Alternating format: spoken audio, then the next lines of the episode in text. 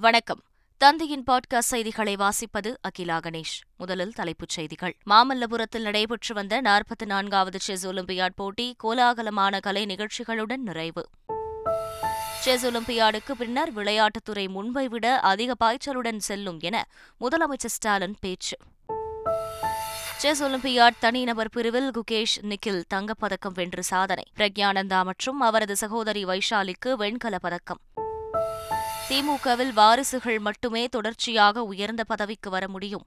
காஞ்சிபுரம் கூட்டத்தில் எதிர்க்கட்சித் தலைவர் எடப்பாடி பழனிசாமி விமர்சனம். ஹரியானா மாநிலம் பானிபட்டில் தொள்ளாயிரம் கோடி மதிப்பிலான டூ ஜி எத்தனால் தொழிற்சாலை. இன்று தொடங்கி வைக்கிறார் பிரதமர் நரேந்திர மோடி. புதுச்சேரியில் இரண்டாயிரத்து இருபத்தி இரண்டு இருபத்தி மூன்றாம் ஆண்டிற்கான பட்ஜெட் கூட்டத்தொடர். துணைநிலை ஆளுநர் தமிழிசை சவுந்தரராஜன் உரையுடன் இன்று தொடக்கம். பீகாரில் பாஜக கூட்டணியை முறித்தார் முதல்வர் நிதிஷ்குமார். லாலு பிரசாத் கட்சியின் ஆதரவோடு முதல்வராக இன்று மீண்டும் பதவியேற்பு. ஆளுநர்களை வைத்து அரசியல் நடத்துகிறது பாஜக. இந்திய கம்யூனிஸ்ட் கட்சியின் இருபத்தைந்தாவது மாநில மாநாட்டில் தேசிய செயலாளர் டி ராஜா குற்றச்சாட்டு. அரசு அடக்குமுறை மற்றும் அவசரகால சட்டத்திற்கு எதிராக இலங்கையில் எதிர்க்கட்சியான ஐக்கிய மக்கள் சக்தி போராட்டம். நாடாளுமன்றத்தை பாதுகாத்து வன்முறையில் இருந்து தேசத்தை பாதுகாத்ததாக ராணுவ வீரர்களுக்கு அதிபர் ரணில் விக்ரமசிங்க பாராட்டு. இனி விரிவான செய்திகள். நூற்றி எண்பத்தாறு நாடுகள் பங்கேற்ற நாற்பத்தி நான்காவது சர்வதேச செஸ் ஒலிம்பியாட் போட்டி மாமல்லபுரத்தில் நிறைவு பெற்றது. இதையொட்டி சென்னை நேரு உள் விளையாட்டு அரங்கில் பிரம்மாண்டமான ஏற்பாடுகளுடன் நிறைவு விழா நடைபெற்றது. மேடையில் முன்னாள் முதலமைச்சர்களான ராஜாஜி காமராஜர் அண்ணா கருணாநிதி எம்ஜிஆர் ஜெயலலிதா படங்கள் காட்சிப்படுத்தப்பட்டன. நிகழ்ச்சியில் கருப்பு நிற உடையில் முதலமைச்சர் ஸ்டாலின் கலந்து கொண்டார். நிகழ்ச்சியில் பேசிய முதலமைச்சர் ஸ்டாலின் செஸ் ஒலிம்பியாட் போட்டி தமிழ்நாட்டில் நடத்தப்பட்டது பெருமையளிப்பதாக கூறினார். தமிழ்நாட்டில் ஒலிம்பிக் தங்க வேட்டை திட்டம் செயல்படுத்தப்படும் எனவும் செஸ் ஒலிம்பியாடுக்கு பின் விளையாட்டுத்துறை முன்பை விட அதிக பாய்ச்சலுடன் செல்லும் எனவும் முதல்வர் ஸ்டாலின் தெரிவித்துள்ளார். தமிழ்நாட்டை விளையாட்டில் ஒரு முன்னோடி மாநிலமாக ஆக்குவதற்கு திராவிட மாடல் தமிழ்நாடு அரசு பல்வேறு சிறப்பான திட்டங்களை தீட்டி செயல்படுத்தி வருகிறது. தமிழ்நாட்டில் உலகத்தன வாய்ந்த விளையாட்டு வீரர்கள் மற்ற ஒலிம்பிக் பதக்கங்கள் வெல்வோரை உருவாக்கும் பொருட்டு ஒலிம்பிக் தங்க வேட்டை என்ற திட்டம் இருபத்தைந்து கோடி ரூபாய் மதிப்பீட்டில் நடைமுறைப்படுத்தப்பட உள்ளது. உலக அளவிலும் தேசிய அளவிலும் பதக்கங்கள் வென்று நாட்டிற்கும் மாநிலத்திற்கும் பெருமை தேடி தரும். முதல்வரின் வழிகாட்டுதல் உள்ளவரை உலகம் முழுவதும் உள்ள ஓர் ஆயிரம் விளையாட்டுகளை சர்வதேச அளவில் வியக்கும் வகையில் தமிழகம் நடத்தி காட்டும் என்று தமிழக விளையாட்டுத்துறை அமைச்சர் மெய்யநாதன் தெரிவித்துள்ளார். விளையாட்டு என்பது வெற்றி தோல்வி அல்ல. விளையாட்டு என்பது தனி மனித ஒழுக்கம் சுறுசுறுப்பு உடல் ஆரோக்கியம் நல்ல சிந்தனை நல்ல செயல்பாடுகள் என ஒருங்கிணைந்து கிடக்கும் ஒரு அச்சய பாத்திரம்.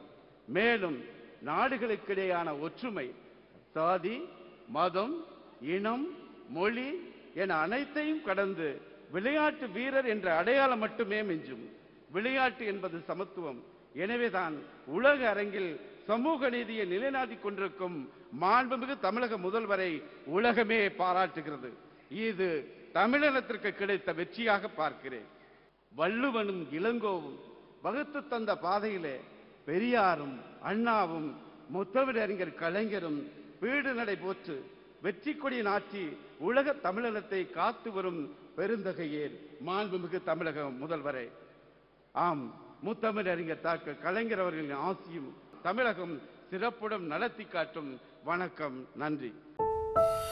நிகழ்ச்சியில் பேசிய செஸ் கூட்டமைப்பு தலைவர் ஆர்கடி நான்கு மாதங்களில் அதிசயத்தை நிகழ்த்தியதாக தமிழக அரசை பாராட்டினார் and express our deep gratitude to the government of Tamil Nadu and Chief Minister Stalin with the support of the government of India. Thank you for a miracle, handmade miracle that you did during these four months. Really deeply thank from the heart, from the bottoms of all our hearts. சென்னையையும் chess விளையாட்டையும் பிரிக்க முடியாது என்று chess கூட்டமைப்பின் துணைத் தலைவர் விஸ்வநாதன் ஆனந்த் தெரிவித்துள்ளார் chess olympiad போட்டியின் நிறைவு விழாவில் பேசிய அவர் இதனை தெரிவித்தார் When I won my first World Chess title in 2000, many of my teammates were not even born. Now they are, and they are our new hope. When I started playing chess, I had a dream to become world champion one day. But what I could not imagine is the way that Chennai has embraced chess. And that makes me so proud. Chen- Chennai and chess are now inseparable. And I know this is a new beginning. Nama chess, Nama Chennai. I hope all my chess friends had a lovely stay here in, in my city. And you're always vanakkam in Chennai. Nandri. Udhayanidhi Inbanithi என திமுகவில் நிதிகள் மட்டுமே தொடர்ச்சியாக பதவிக்கு வர முடியும் என அதிமுக இடைக்கால பொதுச் செயலாளர் எடப்பாடி பழனிசாமி விமர்சனம் செய்துள்ளார். இயக்கத்துக்கு விசுவாசமாக இருக்கின்றவர்கள் என்றைக்காவது ஒரு நாள் உயர்ந்த பதவி உச்ச பதவிக்கு வர முடியும். திமுக வந்துட முடியுமா? வர முடியுமா? கருணாநிதி திரு ஸ்டாலின் அவர்கள் திரு உதயாநிதி அப்புறம் அடுத்த இன்மநிதி எல்லாம் நிதி. பொருத்தமான பேர். ஆக இப்படி நிதிகள் தான் தொடர்ச்சியா வாரிசா பதவிக்கு வர முடியும்.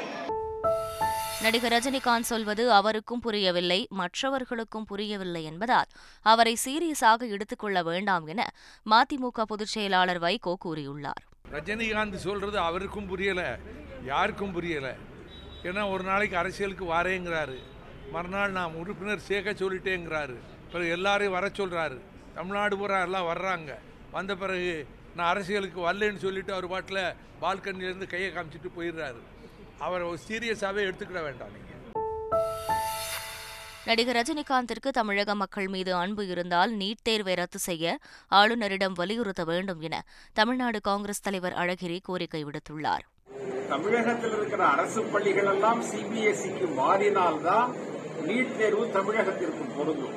அதற்கு இன்னும் பத்து வருஷம் ஆகும் அதுவரை நமக்கு விளக்க வேண்டும் என்றுதான் நாம் சொல்லுகிறோம். அப்படி ரஜினி அவர்கள் ஆளுநரிடம் சொல்லி நீட் தேர்வை ரத்து செய்வதற்கு நீங்கள் உதவி செய்தால் அது தமிழக மக்களுக்கு பெரிய உதவியாக இருக்கும். கனியாமூர் பள்ளி கலவர வழக்கில் கைதான அறுபத்து நான்கு பேருக்கு நிபந்தனை ஜாமீன் வழங்கி விழுப்புரம் நீதிமன்றம் உத்தரவிட்டுள்ளது. கலவரத்தில் ஈடுபட்டதாக முன்னூற்று இருபத்தி இரண்டு பேரை போலீசார் கைது செய்து பல்வேறு நகரங்களின் சிறைகளில் அடைத்துள்ளனர். அவர்களில் இருநூற்று தொன்னூற்று ஆறு பேர் விழுப்புரம் மாவட்ட முதன்மை அமர்வு நீதிமன்றத்தில் தனித்தனியாக ஜாமீன் மனு தாக்கல் செய்தனர். இந்த மனுக்கள் மீதான விசாரணை நீதிபதி பூர்ணிமா முன்னிலையில் நடைபெற்றது. இருதரப்பு வாதங்களையும் கேட்டறிந்த நீதிபதி அறுபத்தி நான்கு பேருக்கு நிபந்தனை ஜாமீன் வழங்கியதுடன் நாற்பத்தைந்து பேரின் ஜாமீன் மனுக்களை தள்ளுபடி செய்தார். ஜாமீனில் விடுவிக்கப்பட்ட அறுபத்தி நான்கு பேரும் தனித்தனியாக பத்தாயிரம் ரூபாய் வங்கியில் செலுத்த வேண்டும் எனவும் அருகில் உள்ள பள்ளி கல்லூரிகளில் பத்து மரக்கன்றுகளை நட வேண்டும் எனவும் நீதிபதி உத்தரவிட்டார். தேசிய ஜனநாயக கூட்டணியில் இருந்து ஐக்கிய ஜனதா தளம் விலகியதாக கூறியுள்ள நிதிஷ்குமார் தனது முதலமைச்சர் பதவியையும் ராஜினாமா செய்துள்ளார். மாநில ஆளுநரை சந்தித்து ராஜினாமா கடிதத்தை வழங்கினார். பின்னர் செய்தியாளர்களை சந்தித்த நிதிஷ்குமார் தேசிய ஜனநாயக கூட்டணியில் இருந்து வெளியேறிவிட்டதாக அதிகாரப்பூர்வமாக அறிவித்தார். காங்கிரஸ் ராஷ்டிரிய ஜனதா தளம் உள்ளிட்ட கட்சிகளின் ஆதரவோடு தேஜஸ்வி யாதவ் தலைமையிலான மெகா கூட்டணி உதவியோடு ஆட்சி அமைக்க உள்ளதாக கூறினார். ஆளுநரிடம் வழங்கிய கடிதத்தில் தனக்கு நூற்று அறுபது சட்டமன்ற உறுப்பினர்களின் ஆதரவு இருப்பதாக நிதிஷ்குமார் தெரிவித்துள்ளார். ராஷ்டிரிய ஜனதா தளம் கட்சிக்கு எழுபத்து ஒன்பது உறுப்பினர்களும் காங்கிரஸ் கட்சிக்கு பத்தொன்பது உறுப்பினர்களும் இடதுசாரி கட்சிகளுக்கு பதினாறு உறுப்பினர்களும் என மொத்தம் நூற்று ஐம்பத்து ஒன்பது சட்டமன்ற உறுப்பினர்களின் ஆதரவு இந்த கூட்டணிக்கு உள்ளது. ராஷ்டிரிய ஜனதா தளம் தலைமையிலான மெகா கூட்டணி உதவியோடு ஐக்கிய ஜனதா தளம் ஆட்சி அமைக்க உள்ளது. முதல்வராக நிதிஷ்குமார் பதவியேற்கும் நிலையில் துணை முதல்வராக தேஜஸ்வி யாதவ் பதவியேற்கிறார். நூற்று அறுபத்தி நான்கு சட்டமன்ற உறுப்பினர்களின் ஆதரவு கடிதத்துடன் பீகார் மாநில ஆளுநரை சந்தித்த நிதிஷ்குமார் மற்றும் தேஜஸ்வி யாதவ் ஆகியோர் ஆட்சி அமைக்க உரிமை கோரினர்.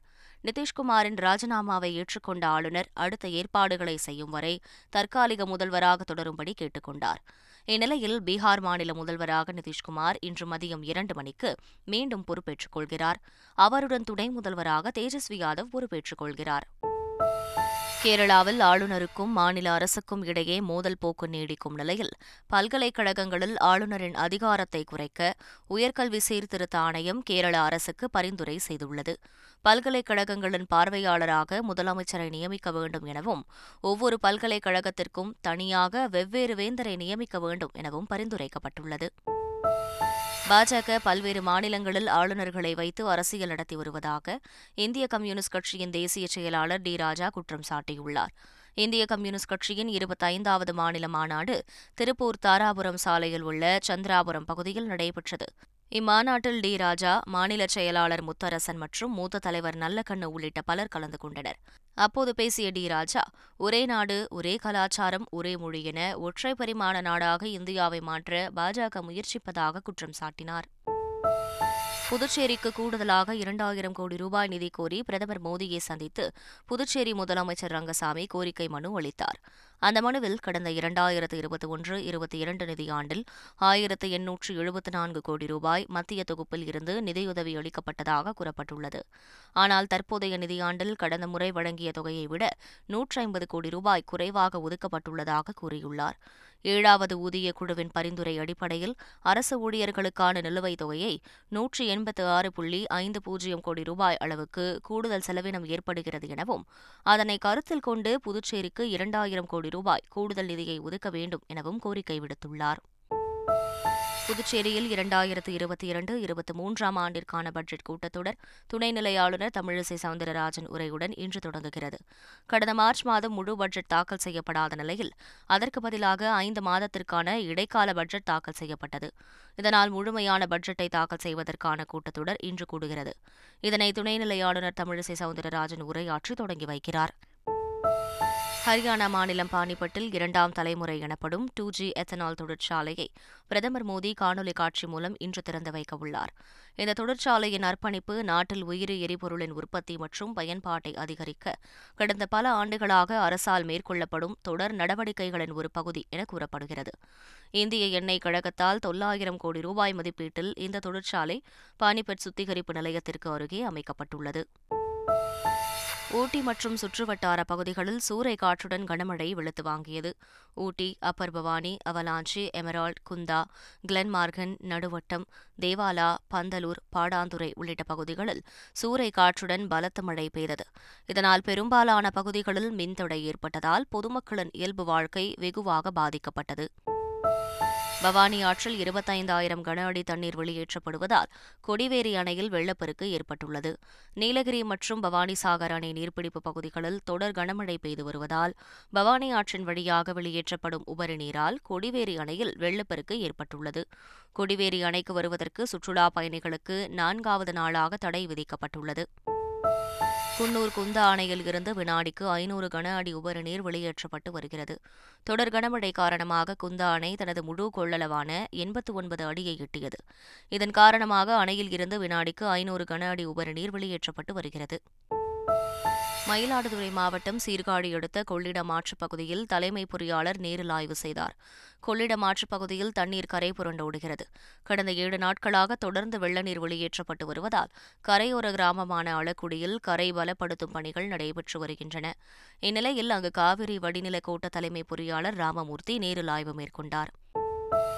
அரசு அடக்குமுறை மற்றும் அவசர கால சட்டத்திற்கு எதிராக இலங்கையில் எதிர்க்கட்சியான ஐக்கிய மக்கள் சக்தியினர் போராட்டத்தில் ஈடுபட்டனர். கொழும்பு பத்தரம் உள்ள பகுதியில் எதிர்க்கட்சித் தலைவர் சஜித் பிரேமதாசா தலைமையில் நடைபெற்ற போராட்டத்தில் ஐக்கிய மக்கள் சக்தி எம்பிக்கள் பங்கேற்று அரசுக்கு எதிராக முழக்கங்களை எழுப்பினர். நாடாளுமன்றத்தை வன்முறையில் இருந்து பாதுகாத்து ஜனநாயகத்தை பாதுகாத்த ராணுவ வீரர்கள் தேசத்தால் கௌரவிக்கப்படுகிறார்கள் என அதிபர் ரணில் விக்ரமசிங்க தெரிவித்தார். கொழும்பு பலவத்த அக்குரேகுடவில் உள்ள ராணுவ தலைமையகத்தில் ஆய்வு மேற்கொண்ட அதிபர் ரணில் விக்ரமசிங்க ராணுவத்தினரை சந்தித்து உரையாடினார். அப்போது வன்முறையாளர்கள் நாடாளுமன்றத்திற்குள் பிரவேசித்து சபையை முடக்கியிருந்தால் நாடு ஆட்சியை இழந்திருக்கும் எனவும் அவ்வாறு நடந்திருந்தால் நாட்டின் நிலைமை முற்றிலும் வேறாக இருந்திருக்கும் எனவும் அதிபர் தெரிவித்தார். செஸ் ஒலிம்பியாடில் ஒவ்வொரு பிரிவிலும் முதல் மூன்று இடங்களை பிடித்த வீரர்களுக்கு பதக்கம் வழங்கப்பட்டது. இந்தியா சார்பில் தமிழகத்தைச் சேர்ந்த குகேஷுக்கு தங்கப்பதக்கமும் பிரக்யானந்தாவுக்கு வெண்கலப் பதக்கமும் வழங்கப்பட்டன. அமெரிக்க முன்னணி டென்னிஸ் வீராங்கனை செரீனா வில்லியம்ஸ் டென்னிஸில் இருந்து விரைவில் ஓய்வு பெற உள்ளதாக அறிவித்துள்ளார். டென்னிஸ் உலகின் முடிசூடா ராணியாக வலம் வந்த நாற்பது வயதாகும் செரினா வில்லியம்ஸ் இருபத்தி மூன்று கிராண்ட்ஸ்லாம் பட்டங்களையும் ஒலிம்பிக்கில் நான்கு தங்கப் பதக்கங்களையும் வென்றுள்ளார். இரண்டாயிரத்து பதினேழாம் ஆண்டு குழந்தை பெற்றுக் கொண்ட பின்னர் ஓய்வு எடுத்துவிட்டு திரும்பிய செரினா வில்லியம்ஸ் முக்கிய போட்டிகளில் ஆதிக்கம் செலுத்தவில்லை. இந்நிலையில் அமெரிக்க ஓபன் தொடருக்கு பிறகு டென்னிஸ் விளையாட்டில் இருந்து ஓய்வு பெற உள்ளதாக அறிவித்திருக்கிறார்.